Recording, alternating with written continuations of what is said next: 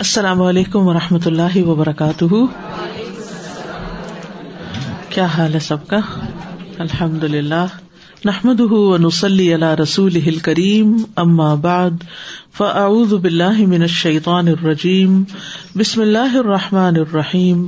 ربش رحلی صدری ویسر علی عمری وحل العقدم السانی یفق قولی۔ آیت نمبر فائیو سے۔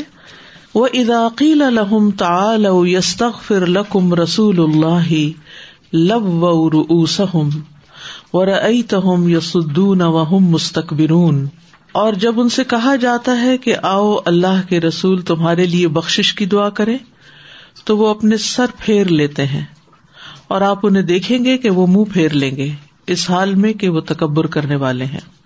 اس آیت کا پس منظر کچھ یوں ہے۔ کہ مریسی کنویں کے پاس ایک مہاجر اور ایک انصاری کے درمیان جھگڑا ہوا۔ اس جھگڑے کی تفصیلات تاریخ کی کتابوں میں ملتی ہیں کہ وہ جھگڑا پانی پر ہوا تھا اور انصاری نے انصار کو پکارا، مہاجر نے مہاجرین کو پکارا۔ اگرچہ یہ دونوں الفاظ جو ہے یہ بڑے عزت کے الفاظ ہیں اور عزت کے خطاب ہیں کہ اے انصار، اے مہاجرین، آؤ مدد کو۔ لیکن چونکہ اس موقع پر یہ مناسب نہیں تھا کیونکہ اس سے ایک گروہ بندی کا تاثر ابھرتا ہے۔ اس لیے نبی صلی اللہ علیہ وسلم نے فرمایا کہ یہ جاہلیت کی پکار ہے۔ یعنی اس طرح لوگوں کو اپنے قوم یا کسی خاص آئیڈینٹی کے ساتھ صرف اپنی مدد کے لیے بلانا اور مسلمانوں کے اتحاد کو پارا پارا کرنا تو یہ درست نہیں۔ تو بہرحال آپ صلی اللہ علیہ وسلم نے فرمایا داؤ ہا فنحا منتن اس بات کو چھوڑ دو، یہ بالکل ایک سڑی ہوئی بات ہے، ایک بہت ہی خراب بات ہے، آئندہ اس طرح کا کام نہیں کرنا۔ تو بہرحال، اسی موقع پر پھر عبد اللہ بن اوبئی جو تھا، وہ غصے میں آ گیا اور اس نے غصے میں کچھ ناروا باتیں کی۔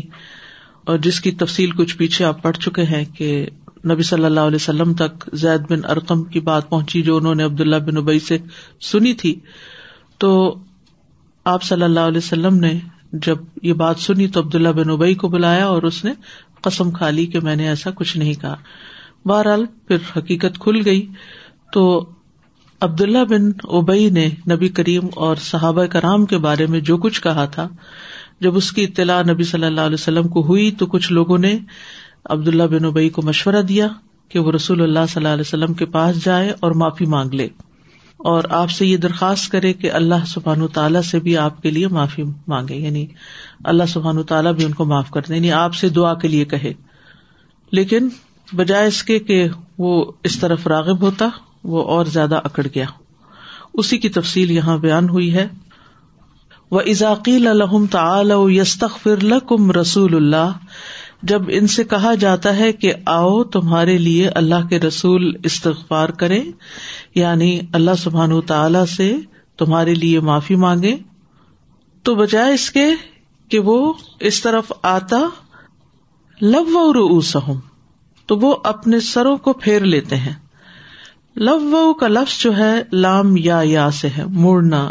قرآن مجید میں آتا ہے نا یلون السنت ہوں اپنی زبانوں کو موڑ لیتے ہیں، گھماتے ہیں، لہراتے ہیں، اڑاتے ہیں یعنی ایسے جھٹکتے ہیں۔ اور یہ تکبر کی علامت ہے۔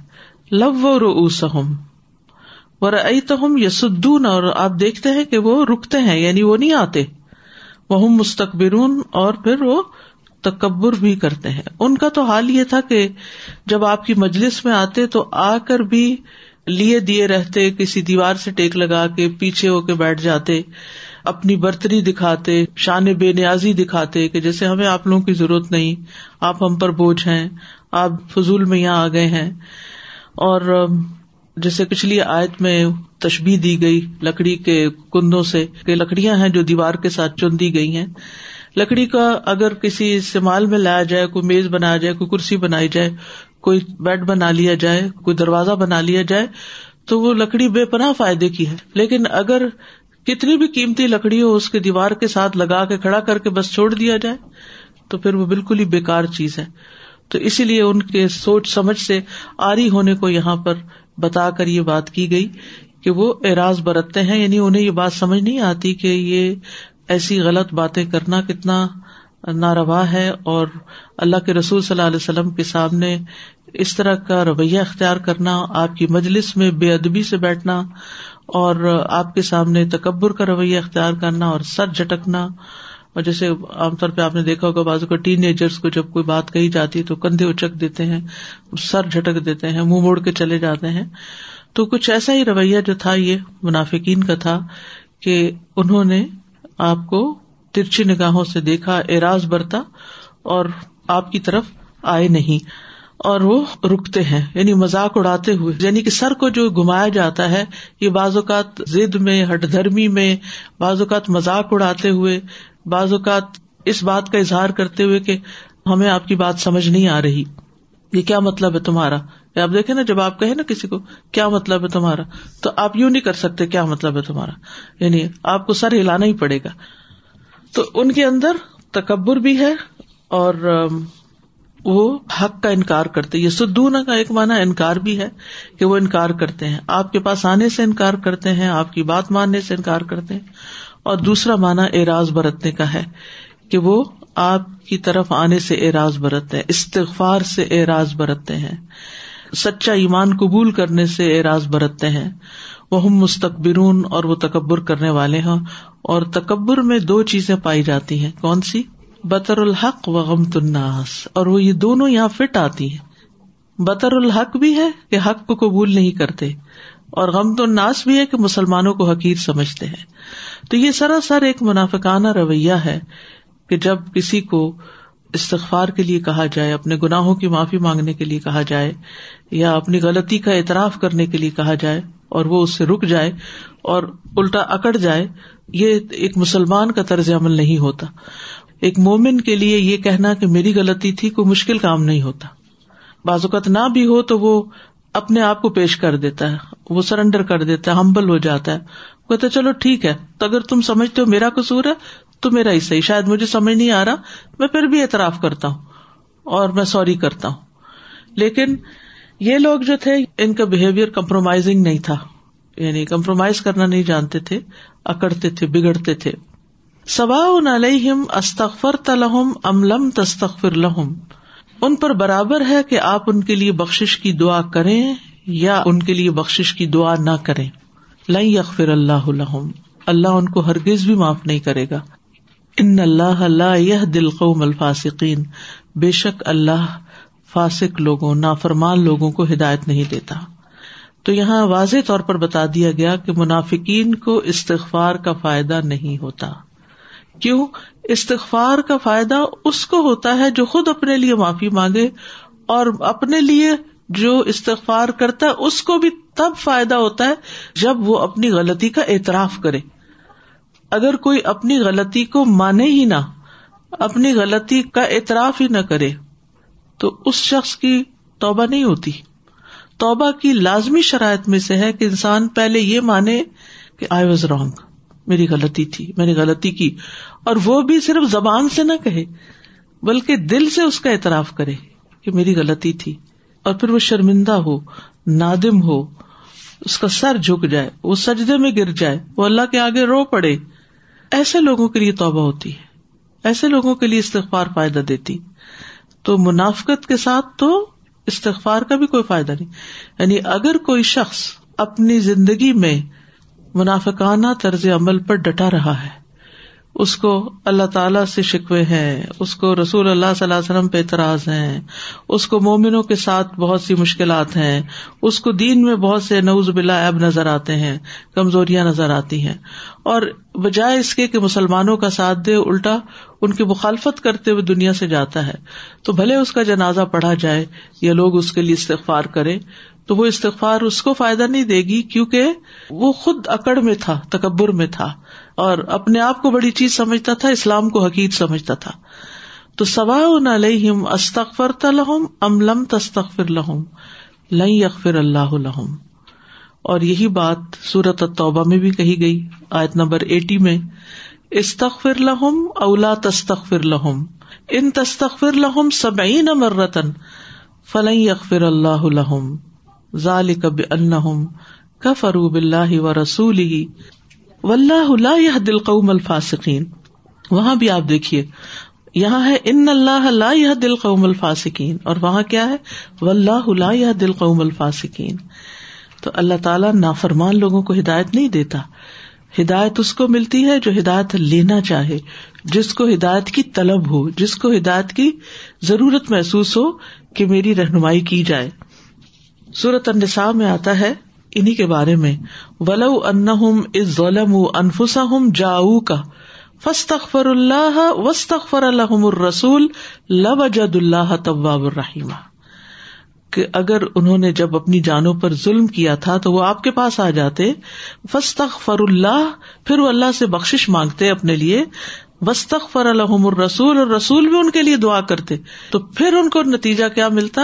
لوجد اللہ طباب الرحیم تو اللہ کو بہت توبہ قبول کرنے والا مہربان پاتے۔ تو اس میں آپ دیکھیے کنڈیشن بتا دی گئی ہیں کہ غلطی کرنے کے بعد، اپنی جان پہ ظلم کرنے کے بعد پھر اللہ سے معافی مانگے۔ اور رسول صلی اللہ علیہ وسلم کے پاس آ کر ان سے بھی ریکویسٹ کرے کہ وہ بھی آپ کے لیے معافی مانگے۔ تو ان کی معافی اور توبہ قبول ہو جائے گی۔ اور پھر یہ جو بات ہے نا کہ فاسک قوم کو ہدایت نہیں دیتا اللہ، اور پھر فسک بھی دو طرح کا ہوتا ہے۔ ایک فسق کے اصغر ہوتا ہے اور ایک فسق اکبر ہوتا ہے۔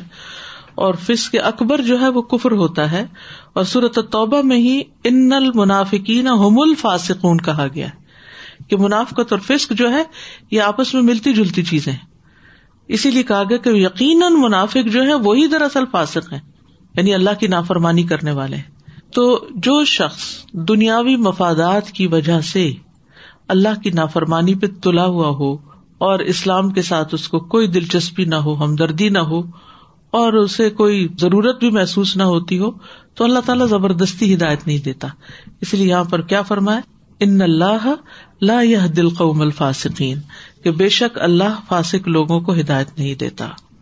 پھر اس کے بعد فرمایا ہوم الدین یقول یہی وہ لوگ ہیں جو کہتے ہیں، لا تن فکو من ان دا رسول اللہ، کہ ان لوگوں پر خرچ نہ کرو جو اللہ کے رسول کے پاس ہیں۔ فدو یہاں تک کہ وہ منتشر ہو جائیں۔ یعنی جب انہیں کھانے کو نہیں ملے گا تو وہ پھر رسول اللہ صلی اللہ علیہ وسلم کے پاس نہیں آئیں گے۔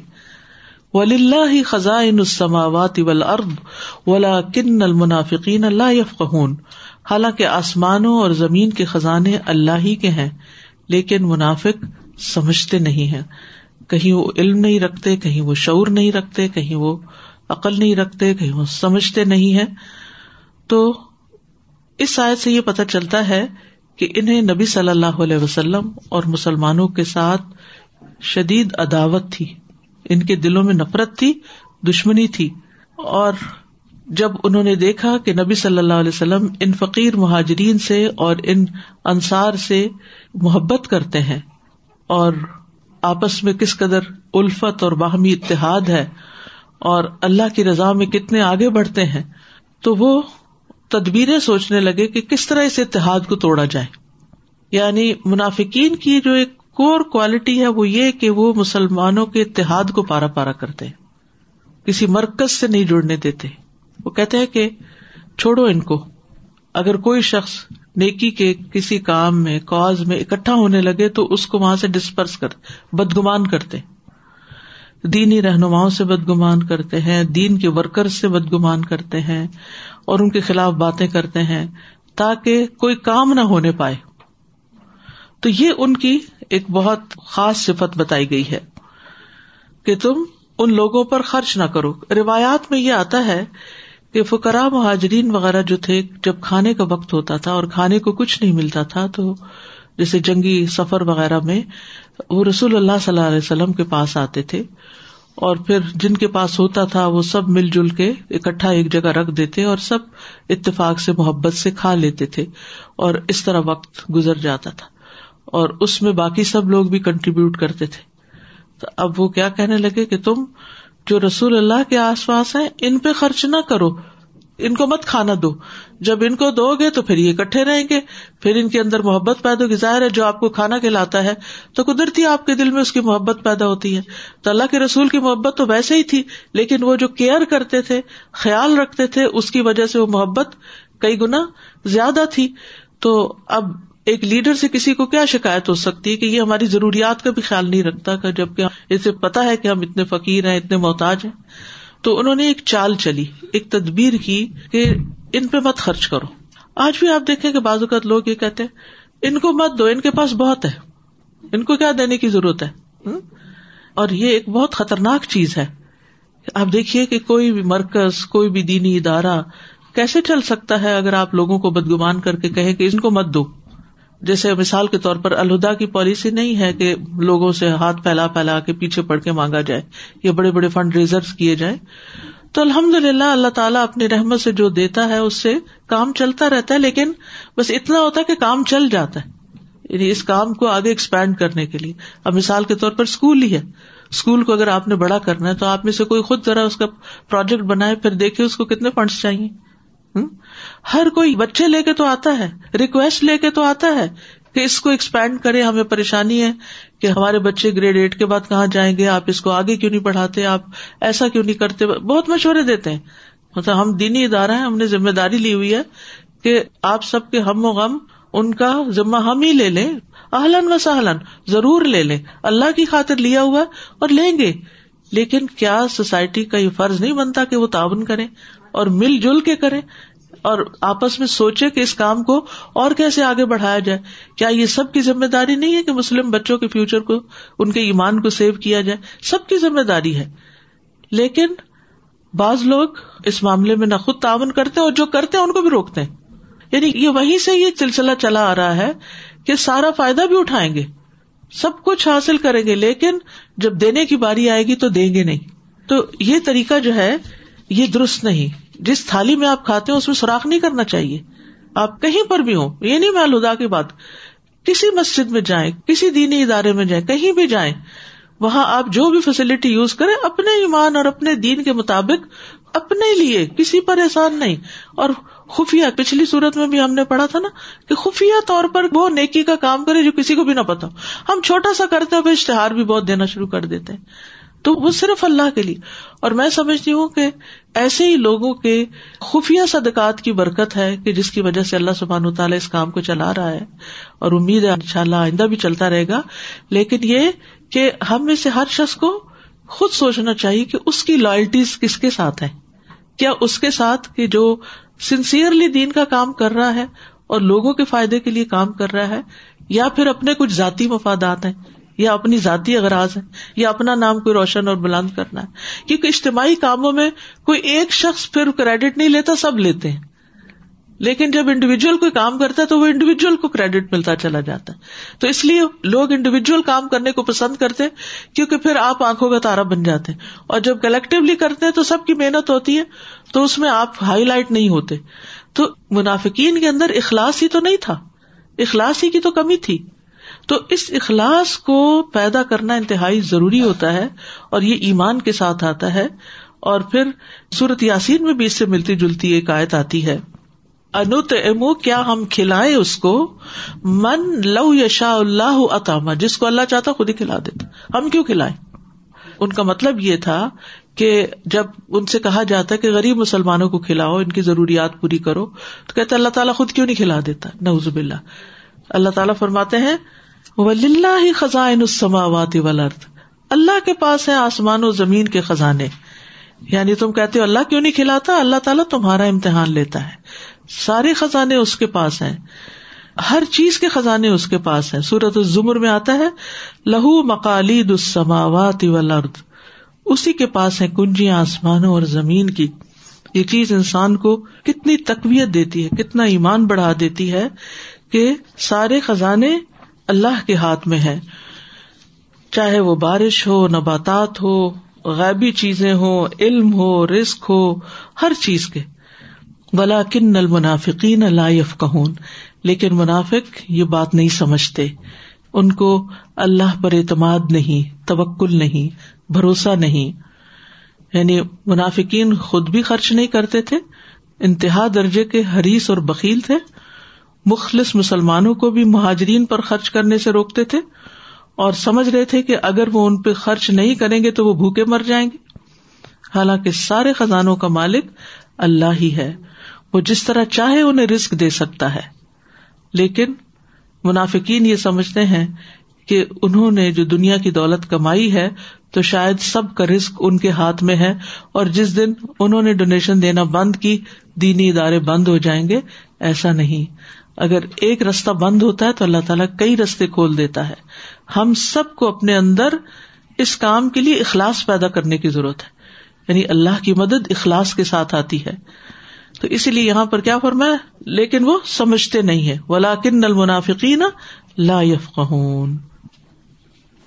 وَإِذَا قِيلَ لَهُمْ تَعَالَوْا يَسْتَغْفِرْ لَكُمْ رَسُولُ اللَّهِ لَوَّوْا رُؤُوسَهُمْ، لَوَّوْا رُؤُوسَهُمْ وَرَأَيْتَهُمْ يَصُدُّونَ وَهُمْ مُسْتَكْبِرُونَ.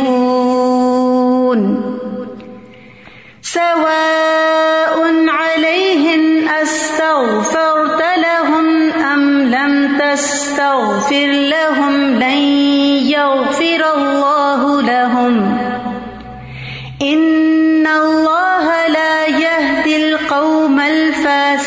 الفاسقين هم الذين يقولون لا تنفقوا على من عند رسول الله حتى ينفضوا ولله خزائن السماوات والأرض ولله خزائن السماوات والأرض ولكن المنافقين لا يفقهون. جی السلام اساتذہ آپ نے جیسے کل حضرت عمر رضی اللہ عنہ کے بارے میں جب بتایا کہ ان کو اپنے لیے کتنا ڈر لگتا تھا تو ہم جب یہ سورہ پڑھ رہے ہیں تو ہمارا پہلا دھیان جو جا رہا ہوتا ہے نا ایسا پڑھیں وہ منافق ہے وہ منافق ہے۔ ہم ادھر سے ہم یہ نہیں سوچ رہے تھے کہ کہیں یہ کوالٹی ہمارے میں تو نہیں ہے۔ مطلب یہ بہت ڈینجرس سچویشن ہے اور مطلب اس میں بہت چھوٹی سی ایسا لگتا ہے فائن لائن ہے جو ہمیں منافق بنا دے گی۔ بہت ڈرنے کی مطلب سورہ ہے۔ یعنی سوچنے کی واقعی یہ بڑا اہم نقطہ ہے کہ جب ہم منافقین کا حال پڑھتے ہیں تو دوسروں کے بارے میں سوچتے ہیں کہ وہ منافق ہیں۔ جبکہ ہمیں اپنے بارے میں سوچنا چاہیے کہ کہیں ہمارے اندر تو ان کوالٹیز میں سے کوئی کوالٹی نہیں جیسے جھوٹ بولنا وعدہ خلافی کرنا امانت میں خیانت کرنا دھوکا دینا اور اسی طرح کی جو کل میں نے کافی ساری کوالٹیز گنوائی تھی، تو یہ ہمارے لیے آئینہ ہے کہ ہم اپنے آپ کو دیکھیں کہ کہیں ہمارے اندر تو وہ ٹریڈس نہیں ہے ہمارے اندر وہ اخلاص ہے۔ اللہ کے ساتھ اخلاص، بندوں کے ساتھ اخلاص۔ ہم بندوں کے ساتھ سنسیئر ہیں، یا اوپر سے کچھ ہے اندر سے کچھ ہے اور پھر یہ کہ منافقت اصل میں قول اور فیل کا تضاد ہے، جس سے صورت صف میں ایمان والوں کو روکا گیا تھا۔ السلام علیکم۔ وعلیکم السلام۔ جیسے آیا نمبر فائیو میں منافقوں کو کہا گیا کہ رسول اللہ صلی اللہ علیہ وسلم ان کے لیے استغفار کریں گے ٹھیک ہے؟ تو ابھی جو ہمیں لگے کہ کوئی ہم سے بہت زیادہ نیک ہے کہ ہم ان کو استغفار کے لیے کہہ سکتے ہیں؟ جی کہہ سکتے ہیں کسی کو بھی کہ آپ ہمارے لیے استغفار کیجیے یا ہمارے لیے دعا کیجیے اصل میں ہم دوسروں کو یہ کہتے ضرور ہے ہمارے لیے دعا کریں۔ جی۔ لیکن اس میں کبھی ہم کسی کو یہ نہیں بتاتے کہ بھائی کیا دعا کریں۔ اچھا دوسرا یہ کہ کبھی بتاتے بھی ہیں تو دنیا کی باتیں ہوتی ہیں۔ کوئی شادی کا مسئلہ ہے، کوئی رزق کا مسئلہ ہے، کوئی بیماری کا مسئلہ ہے۔ لیکن گناہوں کی معافی کا نہیں ذکر کرتے، جبکہ استغفار سے رزق کے بھی دروازے کھل جاتے ہیں اور پریشانیاں بھی دور ہو جاتی ہیں اور مسائل بھی حل ہو جاتے ہیں۔ یعنی ساری کی ساری مشکلات کو حل کرنے کی کنجی ہے۔ استاذہ جی یہ حتیٰ یا انفدو پہ آپ نے جیسے توجہ دلائی۔ تو صرف ایسے اس کانٹیکس میں کیونکہ ان چیزوں سے ہم ڈیل کر رہے ہوتے ہیں اسکول کی آپ نے مثال دی۔ تو جیسے اب کمپیٹیو فیس بھی ہیں اور یہ چیزیں ہیں، تو بعض اوقات لوگوں کو جب بتایا جائے نا کہ ڈسکاؤنٹس دینے ہیں یا فائنینشیل اسسٹنس ہے تو وہ کہتے ہیں اچھا آپ کو اتنی ہمدردی ہے تو آپ فیس کم کر دیں اسکول کی۔ But I want to you know inform everyone کہ فیس بھی کم کرنے کا کتنا مشکل کام ہے، کیونکہ جو امپلائیز ہیں، ان کو تو کمپیٹیو سیلریز دیں گے تو وہ رکیں گے، ورنہ وہ چلے جائیں گے۔ اور الحمد للہ الہدا جیسے ادارے میں تو اتنے لوگ والنٹیئر ہی کر رہے ہیں، سال ہر سال سے والنٹیئر کر رہے ہیں۔ لیکن بعض دفعہ کچھ لوگوں کی سچویشن ایسی زندگی کی ہو جاتی کہ پھر ادارے کو بھی ان کی ہمدردی کے لیے کرنا پڑتا ہے تو ادارہ کہاں سے لائے گا؟ کہ جیسے آپ نے کہا کہ لوگ اگر اس کام کے لیے دیں تبھی یہ کام آگے چل سکتا ہے اور پھیل سکتا ہے، ورنہ اللہ کے خزانے وسیع اللہ تعالیٰ کہیں سے لے آئیں گے، لیکن ڈسکریج نہیں کرنا چاہیے کسی کو کہ انہوں نے فیسیں بڑھا دی مثلاً تین چار سال بعد کسی ایک تعلیم القرآن کورس کی یا جونیئر پروگرام کی ہمیں فیس بڑھانی پڑتی ہے مجبوراً، کیونکہ یہ نہیں کہ اس فیس سے کہیں کوئی پروفٹ ہو رہا ہوتا ہے۔ اس لیے کہ انہی لوگوں کو کچھ تھوڑا سا تو زیادہ دیں گے تو بےچارے کنٹینیو کر سکیں گے۔ سو اٹس آلویز امپورٹنٹ کہ ہم، خاص طور پہ ہم سب جو الہدا میں پڑھنے، پڑھانے والے اور مسلسل آنے والے لوگ ہیں، وہ اس بات پہ کانفیڈینس رکھیں اور اوروں کو انکریج کریں کہ بے فکری سے یہاں پہ انویسٹ کریں، کیونکہ الحمد یعنی بہت اخلاص کے ساتھ، بہت بہت سارے لوگ مسلسل والنٹیئر کر رہے ہیں، لیکن پھر بھی ادارے کو ضرورت ہے کام بڑھانے کے لیے مزید فنڈز کی۔ مسلسل ضرورت ہے۔ یعنی جہاں ہم یہ سجیشن دیتے ہیں کہ یوتھ کے لیے پروگرام شروع کر لیں۔ اب مثال کے لیے یوتھ پروگرام شروع کیا، اس کے لیے جب انسٹرکٹر ہائر کریں گے تو وہ بھی کوئی یگ لڑکا ہی ہوگا نا۔ اب وہ یگ لڑکے جو ہے وہ اپنی زندگی کے اس پیج میں ہوتے یا وہ یونیورسٹی فیس دینی ہوتی ہے انہوں نے، وہ خود قرضوں میں جکڑے ہوئے ہوتے ہیں، یا ارلی ایج شادی ہوئی بھی ہوتی ہے تو وہ اپنے پاؤں پہ کھڑے نہیں ہو پا رہے ہوتے۔ تو ہم ان سے کوئی نجائز فائدہ تو نہیں اٹھا سکتے کہ وہ سارے اپنا ٹیلنٹ بھی استعمال کریں، وہ اپنے دن رات بھی لگائیں اور پھر ہم انہیں کہیں، تم لوگ والنٹیئر کیوں نہیں کرتے؟ وہ نہ بھی کچھ مانگے۔ کیا ہمارا فرض نہیں بنتا کہ ہم خود ان کی ضروریات کا خیال رکھیں؟ کہ ان کی یونیورسٹی فیس کا کچھ انتظام کریں یا ان کے شادی کے مسئلے میں کچھ انتظام کریں یا ان کے گھر کے یا ان کے بچے کسی کی فیس کا انتظام کرے کیا ہماری ذمہ داری نہیں بنتی؟ ہماری بھی تو ذمہ داری بنتی ہے نا۔ اور پھر وہ کیا صرف چند ان چار پانچ لوگوں کی ذمہ داری بنتی ہے کہ جو ان چیزوں کو آگے بڑھا رہے ہیں، یہ ساری کمیونٹی کی بنتی ہے۔ ہم سب، یہ سب کا مشترکہ کاز ہے۔ یہ سب کا ایک کامن گول ہے کہ ہم نے اپنے آئیڈینٹی کو، اپنے دین کو، اپنے ایمان کو، اپنی نسلوں کو دین پر رکھنا ہے اور اس کے لیے مل جل کے کام کرنا ہے۔ سزا یہ بالکل ایک خوبصورت چین جیسے ذہن میں بنتی ہے نا۔ تو اگر کہیں سے کوئی ڈسکنیکشن ہو بھی جاتا ہے اس چین کا، تو وہ کوئی اور کڑی آگے لگ جاتی ہے۔ اس میں پھر ہم خود اپنا نقصان کر رہے ہوتے ہیں۔ اس طرح کی بات سوچ کر یا کسی اور کو اس کام سے روک کر۔ دوسری چیز میں یہ سوچ رہی تھی کہ یہاں پہ مغفرت، کوئی منافقت سے جس طرح سے کنیکٹ کیا گیا ہے نا، کہ اگر منافقت ہے تو پھر مغفرت نہیں ہے۔ یہ بالکل ایسا میرے ذہن میں مثال آ رہی تھی کہ جیسے اگر خدا نخواستہ کسی کو کوئی زخم لگ جاتا ہے تو اب اوپر سے کتنی ہی اس کے اوپر بینڈیجز کر لیں لیکن جب تک اس کی اندر سے صفائی نہیں ہوگی تو وہ بینڈیجز اس کو کوئی فائدہ نہیں دیا اس کے سسٹم کے اندر سے انفیکشن ختم نہیں ہوگا تو ظاہر کے زخم سے انفیکشن نہیں ختم ہوگا کیونکہ وہ بہت دفعہ سسٹم کے اندر آپ کی ایسی چیزیں ہوتی ہیں کہ جو آپ کا زخم ٹھیک نہیں ہونے دیتی۔ السلام علیکم سب کل رات ہی کو اقبال سے بات ہو رہی تھی تو اقبال کہتے کہ اب ترابی پڑھنے کہاں جائیں گے؟ تو میں نے کہا الوداع چلیں گے۔ تو پھر کہنے لگے کہ تم کیوں نہیں مشورہ دیتی؟ وہاں پہ کوئی اچھے قاری کو اسپانسر کریں۔ تو میں نے کہا کہ لوگوں سے چندہ جمع کرتے ہیں ان لوگوں کو اسپانسر کرنے کے لیے۔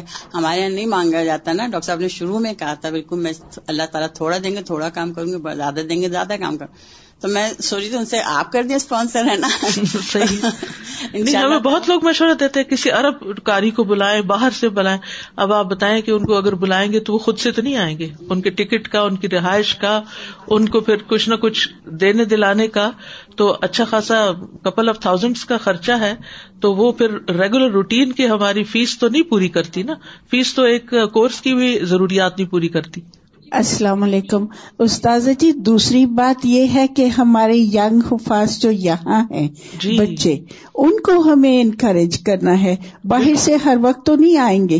ہماری اپنی نسلیں بڑھیں گی۔ بالکل آپ نے بہت اچھی بات کی کیونکہ ہم دو تین مہینوں سے بلکہ مجھے ایگزیکٹ نہیں پتا چھوٹے بچوں کو جنہوں نے ہپس کیا ادری صاحب ان کو تیار کروا رہے روزانہ ان کا سرٹن اماؤنٹ خود سنتے ہیں ان کی کریکشن کرتے ہیں ان کو کھڑا کرتے ہیں نماز میں سنتے ہیں انہیں باقاعدہ ٹریننگ دے رہے ہیں کہ وہ نماز لیڈ کر سکیں۔ اب نماز کے پڑھنے کا طریقہ اور شرائط اور آداب اور یہ ساری چیزیں بھی اس میں تاکہ وہ مستقبل کے لیڈر تیار ہوں۔ مجھے تو ان کی سب کی کراط بہت اچھی لگتی۔ میں تو چونکہ سن رہی ہوتی ہوں۔ چھوٹے چھوٹے بچوں کی اتنی معصوم آوازیں ہیں اور اتنے کانفیڈینس اور بازوقت ایسا لگتا ہے انہیں آتے سمجھ آ رہی ہیں۔ اتنے اچھے سے بازوقت پڑھ رہے ہوتے ہیں۔ اور پھر یہ کہ ان کے بھی اسکول ہیں، کسی کے ہائی اسکول اگزامس ہیں، کسی کا کچھ ہے۔ تو ان کے اندر بانٹ دیا تاکہ جتنا پورشن ان کے حصے میں اس کو اچھا یاد کر لیں۔ اور اس کے ساتھ یہ ہے کہ سب کو موقع بھی مل جائے اور ان کو بھی مل کے کام کرنا آئے۔ کیونکہ بازوقت کوئی ایک کاری آگے آ جائے تو دوسرے کو آنے نہیں دیتا۔ تو اس طرح ایک آ رہا ہے پھر دوسرا آ رہا ہے پھر تیسرا آ رہا ہے۔ اور پھر یہی کہ الحمد للہ بہت سی گریجویٹس کے بچے ہیں جنہوں نے بڑی محنتوں سے بچوں کو اتنی تھی فیس دے کے حفظ کرایا ہے۔ تو اگر کوئی مسجد بھی ان کو کھڑا نہیں ہونے دے گی تو وہ بچے تو بھول جائیں گے۔ وہ بچے سنانا چھوڑ دیں گے یاد کرنا چھوڑ دیں گے۔ تو یہ بھی ایک ذمہ داری بنتی ہے کہ ان کو بھی آگے بڑھایا جائے۔ استاد جی اسی طرح کچھ چھوٹی مسجدیں ہیں جیسے شالامار ہم بیس سال سے یہی کر رہے ہیں۔ اور پھر وہ جب پکے ہو جاتے ماشاء اللہ وہ ٹیچرز ہو جاتے۔ الحمد للہ